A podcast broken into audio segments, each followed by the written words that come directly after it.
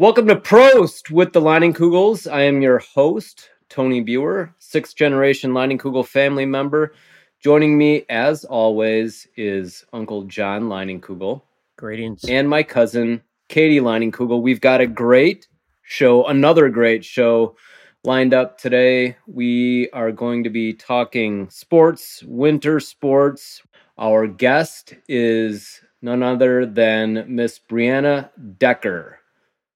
So I don't suspect any intro will be necessary. 1814. She's with us because she's a friend of cousin Katie Leinenkugels, and we are off. So let's get started. One more thing. John, Uncle John, is going to showcase Sunshine Light Lager for us today.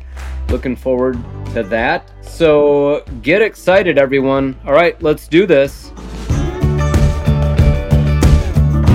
Okay, we're going to do things a little bit different today. We're going to include our guests in our conversation. Like Tony said, we'll be talking all about winter sports and sports that I was never good at, and then some sports that our other co-hosts are definitely good at. But today, we are talking to Brianna Decker. Brianna was born and raised in Dousman, Wisconsin. She went to the University of Wisconsin-Madison, where she led the women's hockey team to a Division I national champion in 2011. She's a two-time National Women's Hockey League Most Valuable Player and has earned a spot on nine International Ice Hockey Federation Women's World Cup teams, as well as 10 Four Nations Cups. On top of those and 1,000 other accolades that I was reading on her resume, she's represented Team USA at 3 Olympic Games and is both a gold and 2-time silver medalist. Welcome to Prost with the Leinenkugels, Brianna Decker. Thanks for having me. Yay. We are so pumped you're here. Yes. Also, what I didn't include is that in that intro is you are the sister of Mr. Ben Decker, who actually worked on the Leineys team for a long time. So we know you, we know Ben, we know your family quite well. Welcome to the show. Thanks. Yeah, I mean, actually, I do want to add that I'm Ben's sister, but usually it's, oh, is that your brother, Brianna? It's Ben's usually my brother. It's usually how it goes, not the other way around. So totally. Yeah. So we all have to stay a little humble sometimes. Yeah, you know? It's nice. This will keep you a little humble, I think. So tell us a little bit, Brianna, just about, like, you're from, born and raised in Southeast Wisconsin. Tell us a little bit about that. Yeah, I was born in Dousman, and I grew up with my 3 brothers, and we grew up playing sports, obviously, outside all the time. But I started hockey when I was around like 4 years old. So it's kind of been my entire life. And everyone says and talks about how competitive I am and how competitive I was growing up. And that's definitely because of the 3 brothers that I had.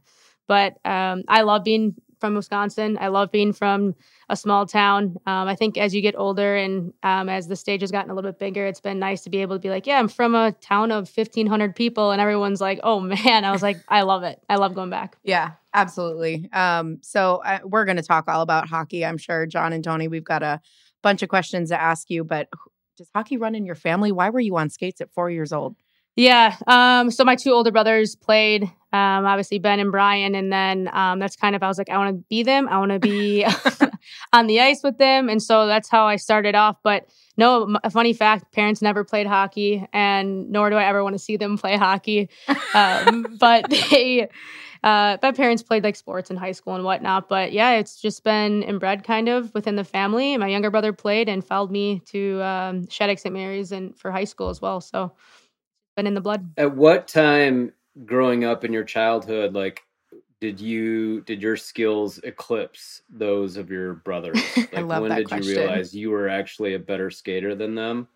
Okay. Well, I guess I can talk about my 2 older brothers. I don't know if it's really tough because guys are just bigger and faster and stronger. Honestly, that's just how it is. Especially as they get older. I think my younger brother, I would say he's probably better than me still, but I would say I'm smarter than him on the ice. Ah, there it is. There's always something. Girls are always smarter than guys, right? That's right. So, but yeah, I think, it just took a while, I think, for me to, I think when we were younger, I gave them more of a run for my money, their money than, as I got older. Tony, you played sports with your brother at some point. I mean, I guess I think a lot about when I used to go to baseball games of Matt, CJ, Kirk, like they all played sports together. Did you play sports with Andy, your older brother? No, I mean, Andy and I skied together. He was definitely not a gifted athlete. Gifted jeweler, yes. Gifted athlete, no. But skiing, which is something that we grew up doing. I mean, we were on skis when we were like 3 in Colorado. So yeah, we same type of deal. We do. We need to talk about how Wisconsin parents are putting their kids on skis and skates at 3 and 4 years old. Is that something we need to discuss, or is that like normal? Do they? Are they? I don't know. I think your options are so limited given the weather that in order to do something to keep your kids preoccupied, it's either skiing, skating, snowboarding, ice fishing, snowboarding, or snowmobiling. I don't know any just one of those options. Young kids that ski anymore, Tony. It's all snow. John, it's coming back. It's coming back. It's there. Snowboarding had its moment. Now it's just, you know, it doesn't matter. But yes, there's still kids that ski for sure. Well, I would like to see them. I am a big, plank guy. When's the last time you were on a ski hill, John? Well, I didn't get invited this year, Katie, so you busted me there. I did not get to one of our local Midwest ski bumps this season. And I tried last season, and my daughters said no, they didn't want to go. But they started out skiing because that's what they were comfortable doing, probably because I had them in the water during our 90 magical days of summer, learning how to water ski. So, Brianna, what other sports did you play in your childhood? I grew up playing soccer and softball. Okay. And picked up, I did gymnastics when I was really young. Oh. Mm-hmm. But my mom made me choose between hockey and gymnastics. Was that an easy choice? And I can say it was now. Yeah. But no, back then I loved gymnastics. I loved going. It was just tough with carting everybody around, but and then in high school, I picked up lacrosse because we needed a spring. As one does. Wasn't busy enough. Yeah, and that was fun. I enjoyed soccer a lot, though. I had to choose between that and hockey when I went to Shattuck, so that was kind of hard to give up. And Brianna, soccer is huge in southeastern Wisconsin. When I was living down there in the late 90s, early 2000s, that was the sport for sure. Yeah. Oh, and you absolutely. Were probably a youth then. Yeah. It was. I mean, that's why I loved it. Like, I loved the weekends. I'm sure my parents probably got sick of every weekend being soccer between my brothers and I. But I definitely miss it. I guess one question I always think of multiple sports is like, when did you know hockey was it for you? Yeah, I think. It was, I would say out of all of them, it was the sport that I loved playing the most. And I always, when I was a kid and sports overlapped, I always was like, oh, let's go to the hockey tryout or tournament before I would miss, I'd miss a soccer game here and there or softball just to go to hockey. So I was like, okay, that's when I knew like I really loved it more than the other ones. But, I didn't really think I was that great. And maybe until later on in high school, I would kind of realize I had a opportunity to make the U18 team for the U.S. team. And that was kind of when I was like, okay, like this is my sport that's going to hopefully take off for me. You know, and that's a question we asked Christian Yelich too on our first episode was when did you realize like baseball was your sport? And when also did you realize like, holy shit, I think I actually might be good at this. When was that for you? Yeah, I think it was when I was like a junior in high school. I was like, an opportunity to play on the U18 national team. It was the first ever team. So they had just developed that level within USA Hockey. And so I made the team and I was like, okay, like I obviously want to play in the national team. I want to play at the Olympics at some point. But that was kind of that first stepping stone. And then I kind of excelled within that team. So I was like, okay, maybe this is something that I can kind of continue to do through, obviously, I was planning on going to college for hockey. Didn't know where I would land, but you know, I was like, okay, this is something I can do maybe for a little bit of my time in life. So Brianna, for those that are slow, like me, Uncle John, explain to me what the U.S. national team is and how does one get selected to that team from playing high school? Yeah, so the U.S. national team. So for example, this year at the Olympics, we had a 19-year-old, and then you have some old people on the team, such as me at like 30, and there's a couple, there's one older than me. But so to get picked on the national team, basically like scouts and we'll come to games in college and watch high school players, but mostly our national team is college players. So they'll come and watch us. But also we have about 3 to 4 camps a year that we have to attend to basically try out. So I think what fans sometimes don't understand is that it's a constant tryout. So everyone's like, oh, like you made the last Olympic team. Like, are you good to go for the next one? And no, we have multiple tryouts a year to participate in. We used to have Four Nations Cup, like you did, and you had mentioned the intro. It's no longer a tournament for us, but we have world championships every year. So it's just trying out throughout the year, August, December, and then in April, right before world championships. That's usually when the team's finally picked for that year. And what does the off season, if there is one, it kind of sounds like there isn't really an off season, but what does that look like? That's what I was thinking in my head. This is a year-round sport. When do I get some golf in? But yeah. So our season basically goes from typically August, September to April. And then the off season would be, May through July but we have to train a lot. So I only usually take off about 2.5 weeks after our tournament in April. And then I get back to off ice training, but I do take a good chunk of time off of skating. So I usually don't start skating up again for the season until end of June. I got to say, the first time I hung out with Brianna, I was with her brother, Ben, and we all went drinking. We were out drinking. Sounds like fun. Right. Thanks for the invite. It was during Brewers season. It's not unusual. Right? It's not unusual. We're two Wisconsin girls. It's what we do best. Right. She does hockey best. I drink best. But we were out, and I think you were like, "Yeah, I can't be out all night. I gotta bike like 40 miles tomorrow." I was like, "Oh, I thought it was the off season." She's like, "Yeah, there really isn't one." Yeah, it is. So I was just gonna ask what a training regimen might be. Yeah, I mean, it definitely heightens going into the Olympic year.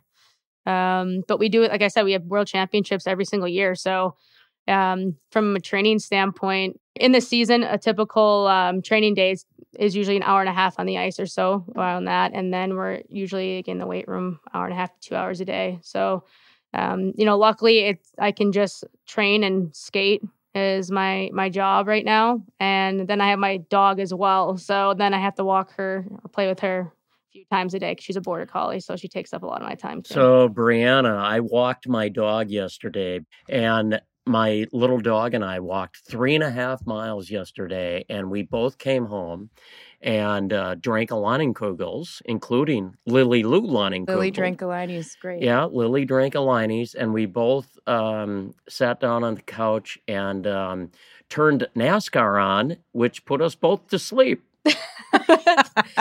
That's amazing. Perfect. Yeah. Walking your dog takes a lot out of you. So I just always add that to my after training, I got to do that. Now, speaking of dogs, we interviewed on our second episode. I'm just plugging all the episodes. Go back and listen to them, guys. And but, people should, right, Katie? Because they're highly entertaining and they learn a lot about 1,000% beer.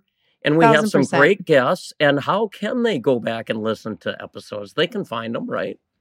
Yeah, for sure. Anywhere you find your podcasts. Yeah. Okay. Anyway, here. So go on back and listen to episode 2. We interview Eric Stokes from the Green Bay Packers, and during his interview, we kept hearing a little like dog toy in the back. I was like, "Excuse me, go get that dog. Tell us about that dog." So, Brianna, tell us about your dog. Okay, yeah, you're obsessed with her. First of all, I am. It's nice because when I post Instagram things, I don't have to post myself. I just post my dog, and I'm like, I'm putting content out there. But wait, I think I I think I got this when I did a little research on you. Doesn't your dog have its own Instagram page? Yeah, I made an own Instagram for her. I got it right. Yeah. Yeah. What is it? Plug it. Yeah. So her name is Missy, and Missy D Dog is her Instagram handle. But Missy doesn't have that many followers. Stars, they're just like us. I said, like anything I post is like all about her. But she's a Border Collie Blue Heeler mix, and she just turned 2 on Saturday. So I was gonna say this is a COVID dog. Yeah. It is. Right? Yes. I bought her up when I was living up in Calgary for a bit. I ended up getting her up there during COVID. She's got her Canadian citizenship and US, which is great. Nice. Makes it easy crossing the border. So a border collie puts a whole new spin on that. Does she nip? Is she an ankle biter? Oh yeah, she's an ankle biter. Absolutely. I've obviously gotten a handle on it to an extent, but she still will do it randomly to like strangers that are around our property. The reason I asked is I've been bit by a Blue Heeler while running. Yeah, you were. Katie, I just told you that story. You told me that story a while ago. That was a wild story. Yeah. That was a Blue Heeler. And they're ankle biters. That's what Blue Heeler. Blue Heeler. Yeah, that's what they're herding dogs. They're herding dogs. So like border collies are herding too. So it's like I literally have herding. Yeah, herding. It's tough. She's smarter than I am too. Oh, yeah. Miss Brianna Decker, if Katie's father, current Bury president Dick Leinenkugel, were on this podcast right now, he would remind you and all of us and all of our listeners that there are no bad dogs. There are just bad dog owners. And thankfully, I was thankful to hear that you got a nip, pun intended, on Missy's. Missy's is that the dog's name? Yep. Missy. Yeah, Missy. Yeah. You got a hold on her nipping problem. Right? Yeah, I put her through training, thankfully. God. Yeah. Yes. If only more dogs were well trained by their owners. Definitely makes a difference. Yeah. Training does make a difference. So tell us, Brianna, when you are not skating, training, lifting weights, playing with your dog, what are you doing? What do you do for hobbies? That is a really good question. I mean things that I like nothing. Like that is my time. I love this. I like it's tough because I love the summer life. Even though we're talking about winter sports, I enjoy. You can talk about anything. I enjoy going to concerts, like summer concerts, and hanging out with my brothers and doing things with them. But I think I really try to just relax after my training day. But my dog, I'm not bringing my dog back up just for this moment. But she does take a lot of my time, so I enjoy walking her, running her, and playing fetch with her and whatnot. But I like having a few beers too, relaxing. I think it's good to have a balance when it comes to being an athlete that takes a lot of your time up. So, and listen, we're going to talk all about beer. I got the next best question. Question. I bet it's the same question I had. So you can ask it. Maybe being that there is blood in between you and I, Katie. It could be. So Brianna, on our last podcast, there it is. which was Jimmy Allen, Tony, what's the background on Jimmy Allen again? He's like a Grammy nominated, Grammy Award winner. Grammy nominated. Yep. Yeah. CMA Award winner. On our last podcast, Brianna, Katie had the question of questions, and I'm going to steal it from her right now. Go, girl. Because we all love live music. And, Katie had a great question. I think the question, I'll paraphrase, it was something like this. What was a concert for you, a live music concert that was transformative, that really just blew you away, that after that show, it moved something in you or did something to your life? No longer paraphrasing. Or you'll never forget it, and it became a core memory. Ah, there it is. Oh, okay, core memory. Core memory. Yeah. Okay, I have 2. And I'm saying too because it's different genres, right? So that's fair, right? Perfect. We all had totally the same response. Okay, we all did the same thing. So country first was Garth Brooks concert. Like, just... Good. Yeah, good. I was just really impressed with the entire show. When? How old were you? It was in Columbus, Ohio. Okay. Yeah, and... I was around 25. I guess that if it was a core memory, I should really remember. But hey, maybe I had too much fun. I don't remember how old I was at that moment. Okay, yeah. So and Garth. No, I mean he's a performer. He's not just a country singer, you know, with a black hat and a big belt buckle and tight jeans. He's a performer. So during that show, Brianna, did Garth fly? Did he fly around the amphitheater or outdoor venue or indoor he was running arena? Around stage. Does he fly? But he was just running around the stage, and I was just impressed that I'm like, okay, this guy's on the older side where he could maybe, take his performance maybe down a notch, but he was people would still watch him. People would still go, and he would still sell out venues, but I was like so impressed with all that, and he was one of those artists too that I was like, oh, I didn't know how many songs I would know. And then every single song that he's playing. Yeah. Oh, that was me at Dua Lipa for the record. Second one, Brianna. The second one, Justin Timberlake at the Boston Garden. And JT.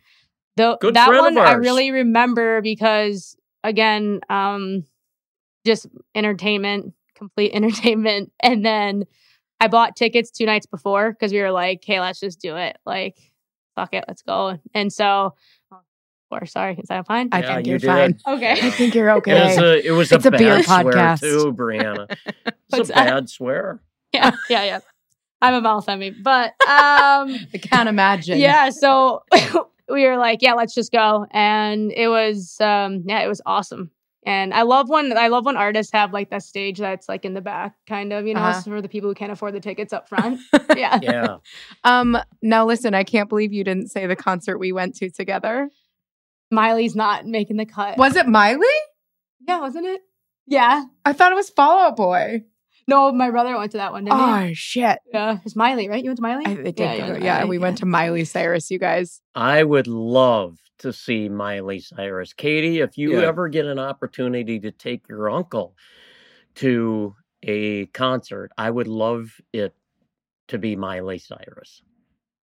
I'm legit. No, I am a big fan of hers. That was my second time seeing Miley. The first one was when her Bangers album came out, and it was actually awesome. It was incredible. Yeah. But then this one disappointed me a little bit. Well, I want to know how the University of Wisconsin came about. How did you become a Badger? So I always wanted to be a Badger. Funny enough, in 4th grade, our teacher has us write a letter to ourselves. And we get this letter when we're a senior in high school. So, you write down things like what you want to do when you get older. And I wrote down I wanted to play for the Badgers and that I wanted to be a dentist. So for all those listening, no, there's no time for me to be a dentist. But it was kind of cool. I got that letter back after I graduated, and I was like, this is awesome. I had committed to University of Wisconsin as a junior in high school, and or right after my junior year. And how it comes about is like there's obviously scouts and stuff who come and watch you play. But Wisconsin was kind of one of the last schools that contacted me, and it wasn't because they weren't interested. It's I'll never forget this. Mark Johnson had mentioned one time that he wants people to go to his school as much as he wants them, and I was like, hey, well, I want to go to your school, trust me.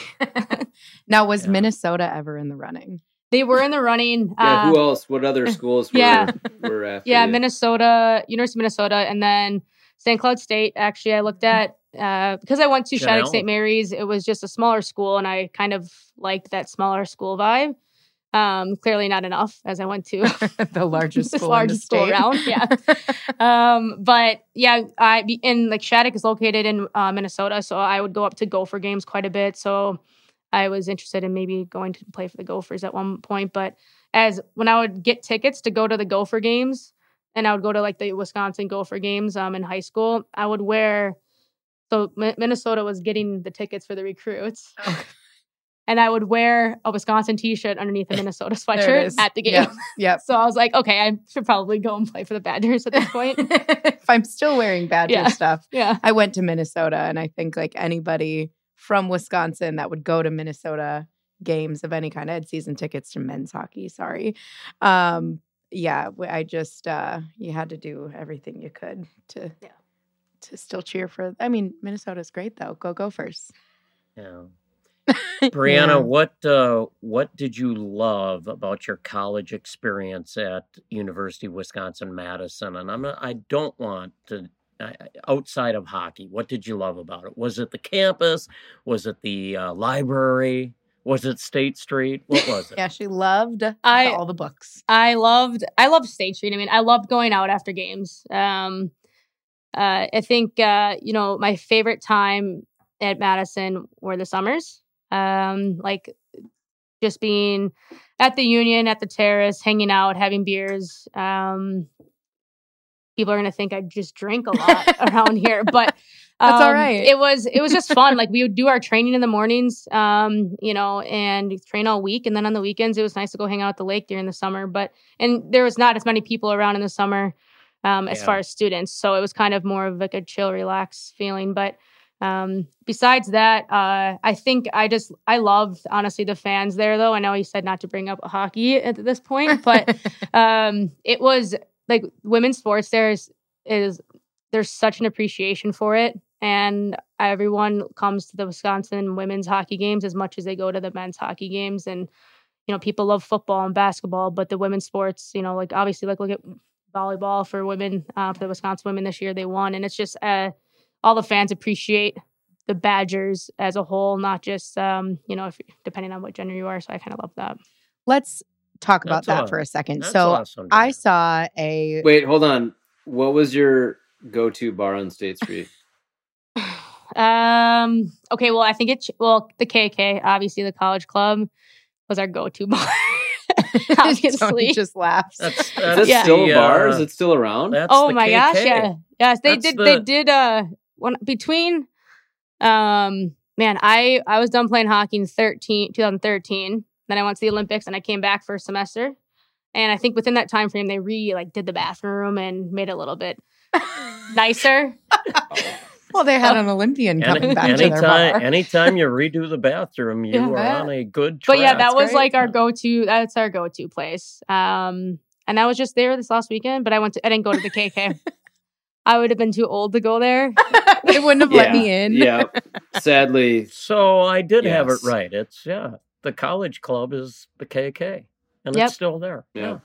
Original. And, speaking of Gophers, they... Minnesota made one too. They have the KK now. KK now. Yeah, and some of the girls are like, "Oh, it's the original." I go, "No, it's not the original." Oh Lord, yeah, that's a bummer. Sorry, Minnesota. Okay, I want to go back to this. You talk about how in Wisconsin you feel like female sports are so well represented and just appreciated. I saw a quote or a statistic rather that said, 40% of athletes throughout the world are female. They get 10% of the media. Talk about that from a female athlete perspective. Yeah, I think, women's hockey is still, from my perspective, women's hockey is still growing. And we had a really huge increase in numbers. But the thing that women's sports lacks every single time there's an event on is visibility. And I'm not cutting down the NCAA right now, but if you look at March Madness right now, I have no idea why they would have women's March Madness at the same time as the men, just because more people are just going to watch the men's March Madness. It's just the reality. It's the facts. It's been around longer, and people are more tied into that. But from a female sport standpoint, I just feel as though there needs to be more visibility because these athletes... we work just as hard as the guys to get to where we need to get to, and we put time and effort in to sacrifice things in our lives to become a better athlete every single day and perform for fans that are watching. So I wish there was more visibility for not only women's hockey but for women's sports, because they're really entertaining. And I think if you tune into a women's March Madness game, it's going to be just as entertaining as a guy's. You know, hopefully there'd be just as many upsets, but yeah, it's too sad. What do you feel like from your perspective, your opinion only, nobody come at us about it. What is like one small step media can take getting to like an equality platform? You know, I think putting us on channels and TV channels that are the same as what the men are getting.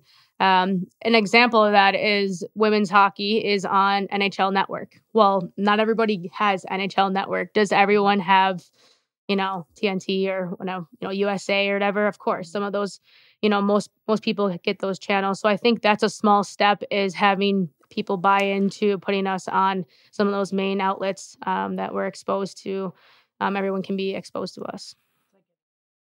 Yeah. I love it. Cool. All right. Well, gentlemen, come back on in the conversation. Change is happening. Change is happening. It's never going to happen fast enough. But the more you have these conversations and bring these things up and make others aware, change will happen. Absolutely. But it takes work, for sure. It does. And some of that work is happening right now. So our world is becoming a better, more inclusive place daily. All right, let's get into talking a little bit about the Olympics and your Olympic experience. You guys, I'm literally sitting next to an Olympian. So cool. Yeah, and a gold medalist, too. Literally gold medalist, two-time silver medalist. Talk to us about your first time at the Olympics. Where was it? What was that like? How old were you? I mean, I have to imagine you were just starstruck. Yeah, I was 22 years old, and it was in 2014 in Sochi, Russia. Wow. And it was incredible. I think it was different. So I want to say incredible because you're at the Olympics, you're surrounded by all these incredible athletes, and you see NHL players were there at that time. In the last two Olympics, they weren't there, but they were in 2014. And so I saw a lot of the NHL guys that I was like, Like they're my idol. Yeah, exactly. You want to ask for their picture, but then you don't. So you don't, because it's like, but you're there too. We're all there. Yeah, we're all there. That's so wild. Yeah. But it was so. And in 2014, it was unique as well. We played at noon, the day after opening ceremonies, and so we didn't get to go to the opening ceremonies as a team. Yeah, it was actually unfortunate because when we got to attend opening ceremonies in 2018, I was like, how did we not make this so work? Why couldn't somehow you? Because what folks don't know is, like, we as athletes get to the opening ceremonies about 2 hours before you actually walk out, and depending on which country you're in, the U.S. can fall at a different like time of when, you know, it goes out alphabetically or whatever. Depending on which country is hosting, so it just can be a long process. You can be on your feet for hours before. So it's just kind of exhausting. Probably not the most ideal thing to do before you play a game at noon the next day. So we didn't go. But yeah, that was my first one. It was a pretty fun experience. But obviously, Pyeongchang in 2018, when we won gold, that was incredible. The whole experience in general was. But and then this last one, you know, everyone... We'll talk about this last one. But yeah. We'll talk about this last one. Listen, I want to hear a little bit about Olympic Village. Yeah. There's all these things. If you're like a girl my age, you've heard all the rumors about Olympic Village.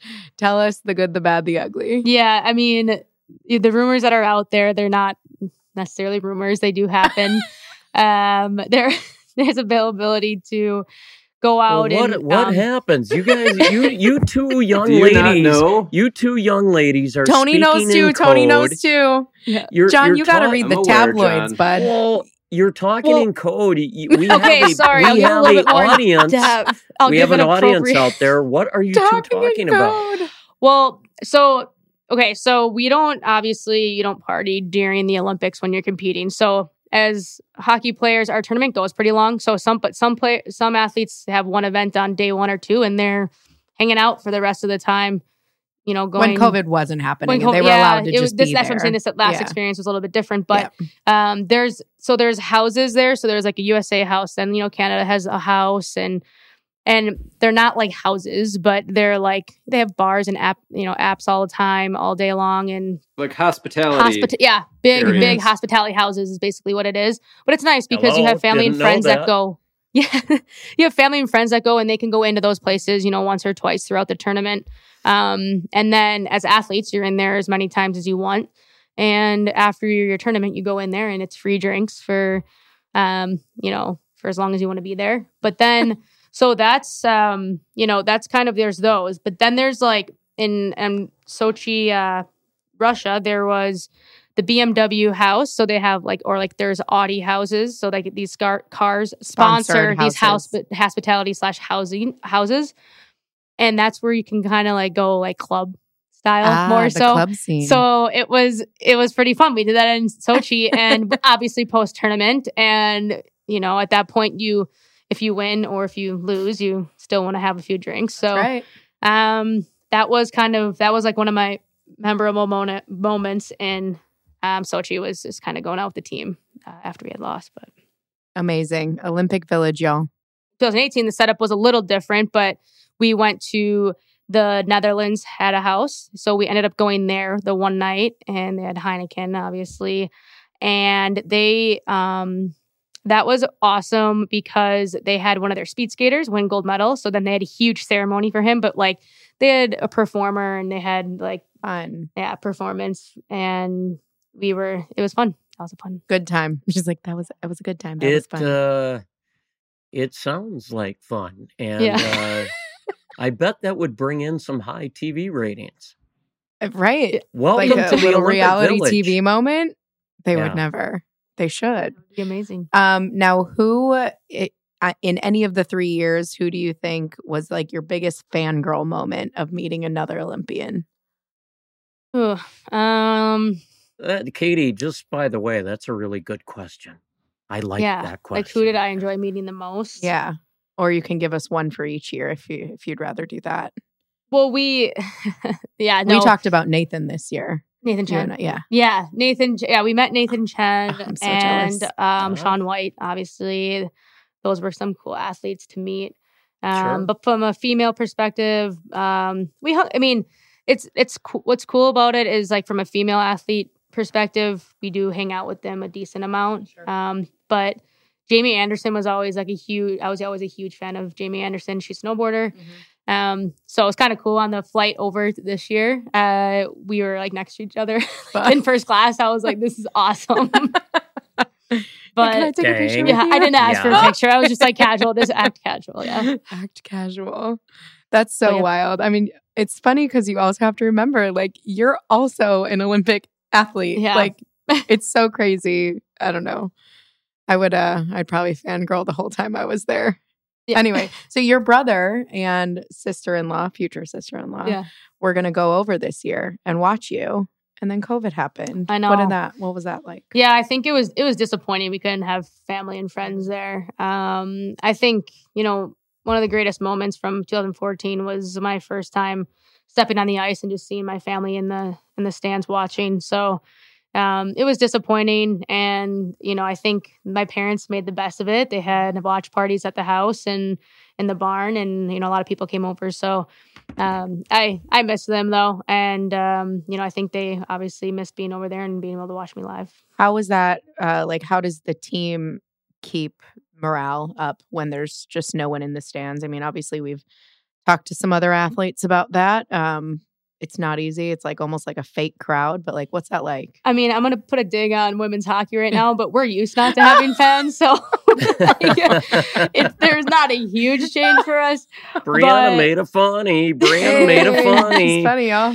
But no, I mean, it was hard. I think the championship game, the gold medal game, not having fans there was tough. I mean, I think we pretty much sold out the last two Olympic finals. And obviously viewers, the viewing charts were, it was off the charts or whatever, the rating. So it was tough not having, it's just different. The momentum swings are different. You have to create momentum within your team in order to win those hockey games. So.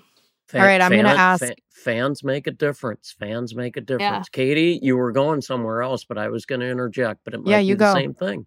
Okay, go for it. Well, Brianna, what's the future hold for you? Not that we're signing off on you, but will there be a fourth Olympics for you? Have you gotten to that space and that mental space in your head yet? Have you thought not far out? Well, John, I'm not even walking normal yet, so I haven't decided if I want to continue to play or not. Yeah.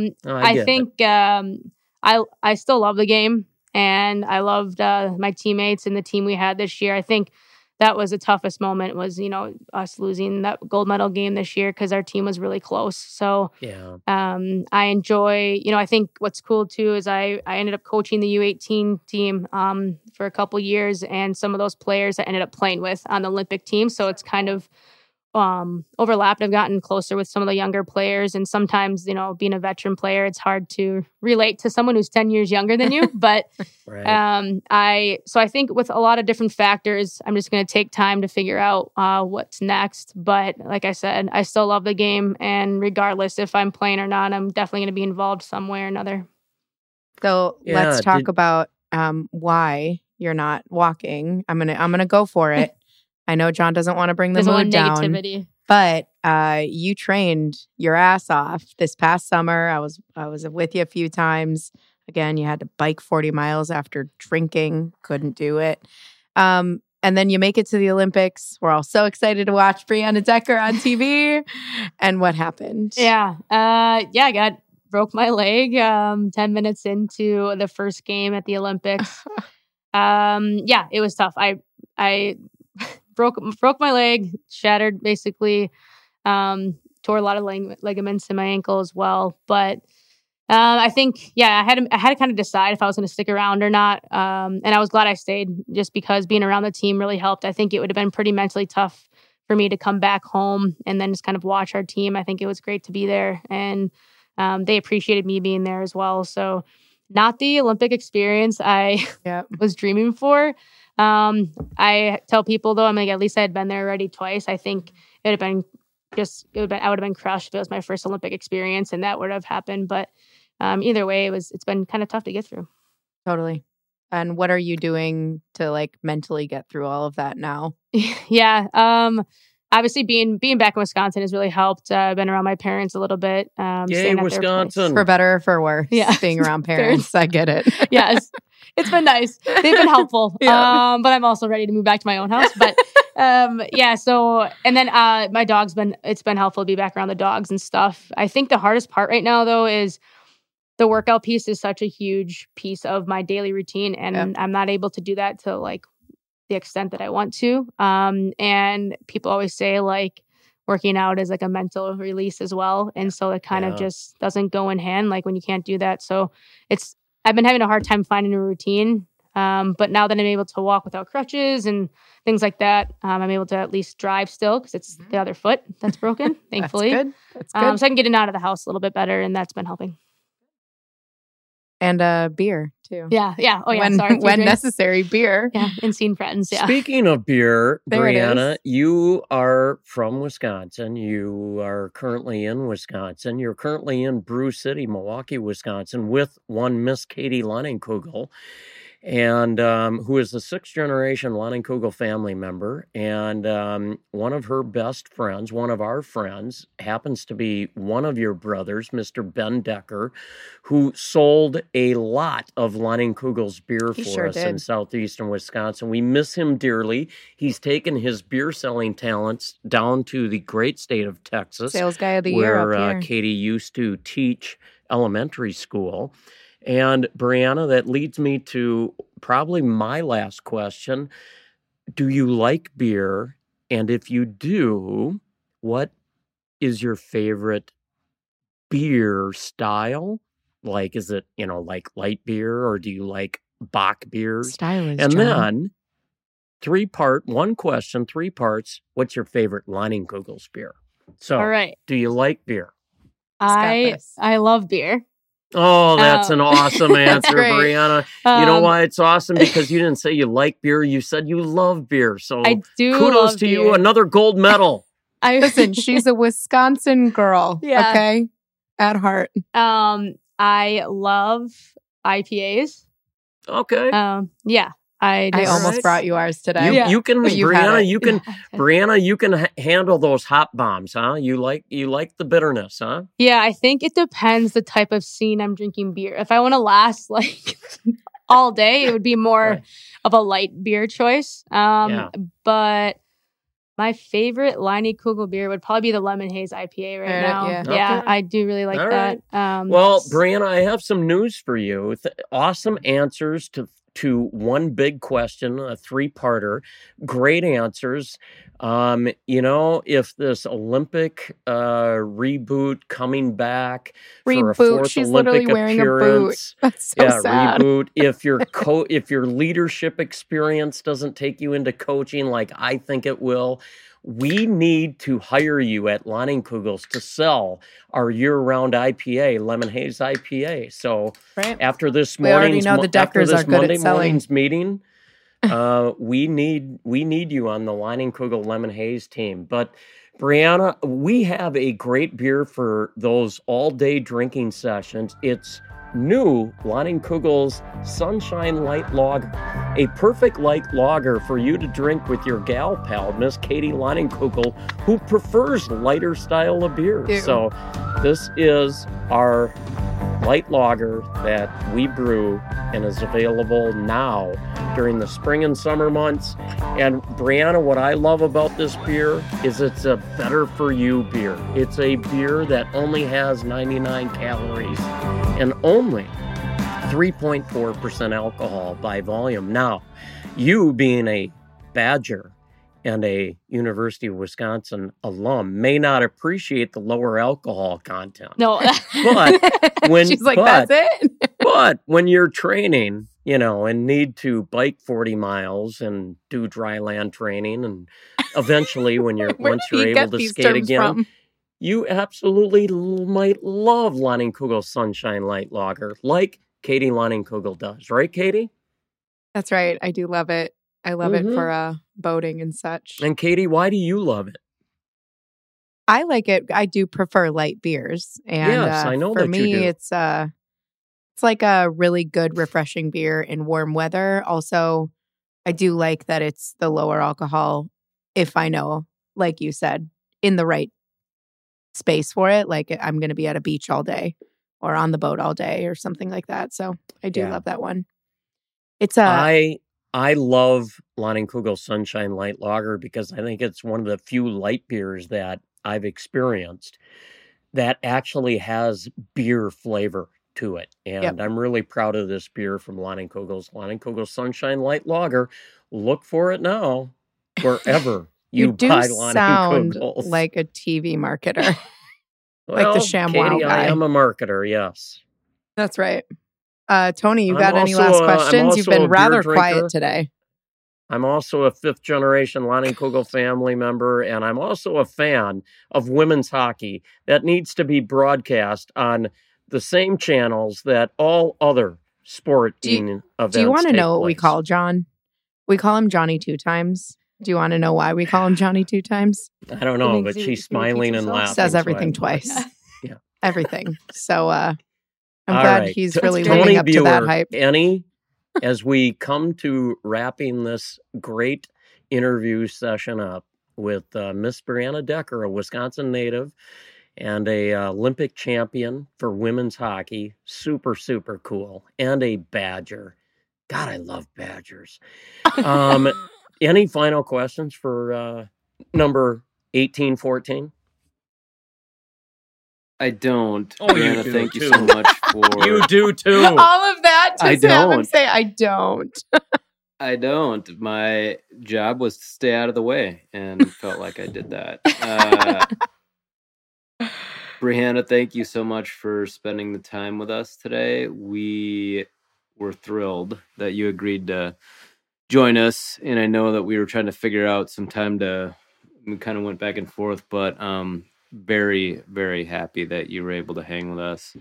And we wish you the best on the time that you take to make your next decision. I think there's a lot of fans that are hoping to see you out there again, making another run for the Olympics 4 years from now. But yeah, we wish you all the best and the journey that you have to take mentally to make that decision. I know it's got to be a tough one for you, but nonetheless, thank you so much for hanging out with us, and we appreciate it. And if things ever go sideways with hockey, you've got a job here with us at Leinenkugel. Yeah, we need her to sell our year-round IPA, Lemon Haze IPA. We'll take all the Deckers we can get at this point. We will appreciate your patronage in the meantime, though. Yeah. Yes, we will gladly. Thank you guys for having me. I honestly had a lot of fun. And did you have a good time, Brianna, with the Leinenkugel family? With Katie and Tony, yes. She is funny. Let's go. Let's go.